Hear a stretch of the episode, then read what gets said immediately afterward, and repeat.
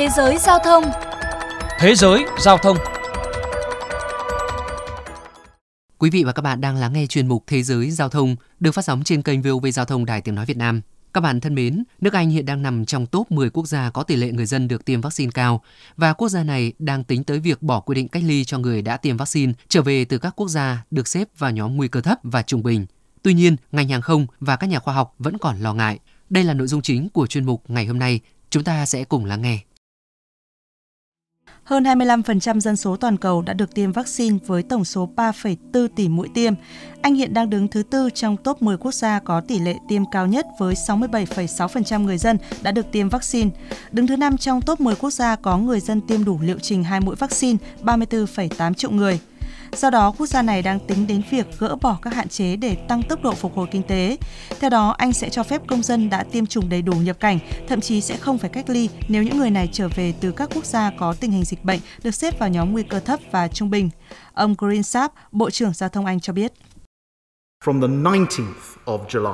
Từ ngày 19 tháng 7, công dân nước Anh đã được tiêm đủ liệu trình vaccine có thể nhập cảnh mà không phải thực hiện cách ly bắt buộc. Tuy nhiên, những người này vẫn phải thực hiện test PCR 3 ngày trước khi nhập cảnh và đương nhiên kết quả phải là âm tính. Theo hãng tin Reuters, những thay đổi này được cho là nhắm tới việc khôi phục ngành hàng không và du lịch của Anh Quốc, vốn đã bị ảnh hưởng nghiêm trọng trong suốt 15 tháng qua và nhất là đang chuẩn bị vào cao điểm hè, vốn là thời điểm được nhiều người đi du lịch.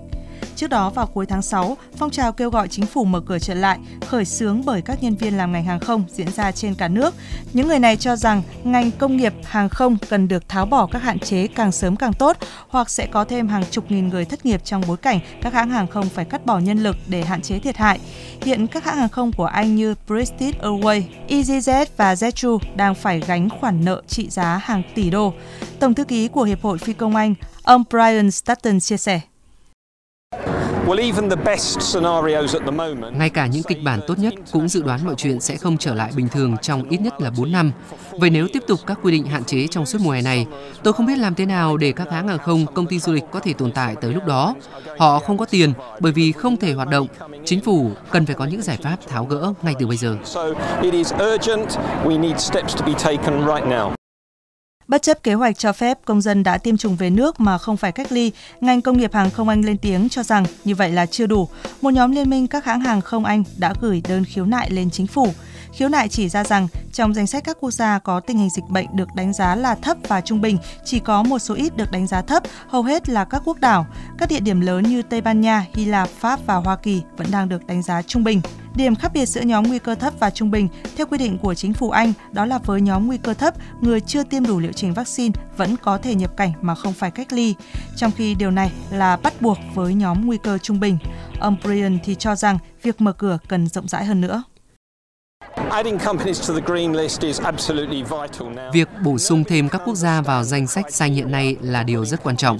Chúng tôi không thể hiểu chính phủ dựa trên tiêu chí nào để đưa các quốc gia vào nhóm nguy cơ thấp hay trung bình. Cơ chế đánh giá không được nêu rõ ràng, cũng như không có bằng chứng khoa học. Tôi mong đợi một cách tiếp cận có hợp lý hơn. Trước sự xuất hiện của biến chủng Delta, nhiều nhà khoa học lo ngại kế hoạch cỡ bỏ hầu hết lệnh hạn chế ngăn COVID-19 của chính phủ Anh sẽ phản tác dụng. Nhiều chuyên gia cho rằng chính phủ Anh cần có kế hoạch khôn ngoan hơn trước khi đánh cược với việc mở cửa, bởi để đẩy lùi biến thể Delta, họ tin rằng 85% dân số cần được tiêm vaccine vẫn cao hơn rất nhiều so với con số 67,6% hiện nay.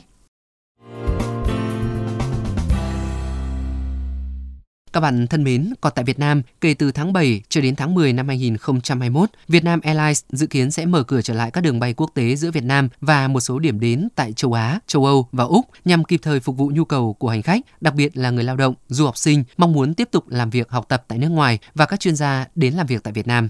Bamboo Airways cũng sẵn sàng thí điểm hộ chiếu vaccine, đồng thời đang hoàn thiện các thủ tục để chuẩn bị sẵn sàng đưa vào bay thường lệ các chuyến bay thẳng quốc tế tới Mỹ, Anh, Đức, Nhật Bản, Australia ngay khi được sự cho phép của chính phủ. Cục Hàng không Việt Nam cũng yêu cầu kể từ ngày 1 tháng 9, chỉ phi công đã tiêm phòng đủ hai mũi vaccine COVID-19 mới được bay. Đồng thời, trước diễn biến phức tạp của dịch bệnh, Cục Hàng không Việt Nam yêu cầu các hãng hàng không dừng tất cả các đường bay nội địa chở khách đi đến các tỉnh, thành phố phía Nam áp dụng giãn cách xã hội. Thời gian áp dụng kể từ 0 giờ ngày 19 tháng 7 năm 2021 cho đến hết ngày 1 tháng 8 năm 2021. Chuyên mục Thế giới Giao thông hôm nay xin được khép lại tại đây. Hẹn gặp lại quý thính giả trong những chuyên mục sau.